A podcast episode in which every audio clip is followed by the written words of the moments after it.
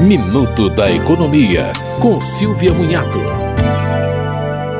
Pode ser dependente na declaração de imposto de renda o cônjuge e o companheiro com o qual o contribuinte tem filhos ou viva há mais de cinco anos. Também pode ser dependente o filho de até 21 anos ou até 24 quando cursando escola técnica de segundo grau ou ensino superior. São dependentes ainda os que não têm capacidade laboral e os irmãos, netos ou bisnetos dos quais o contribuinte tem a guarda judicial. O contribuinte também pode colocar como dependentes pais, avós e bisavós que recebem menos que o limite de isenção.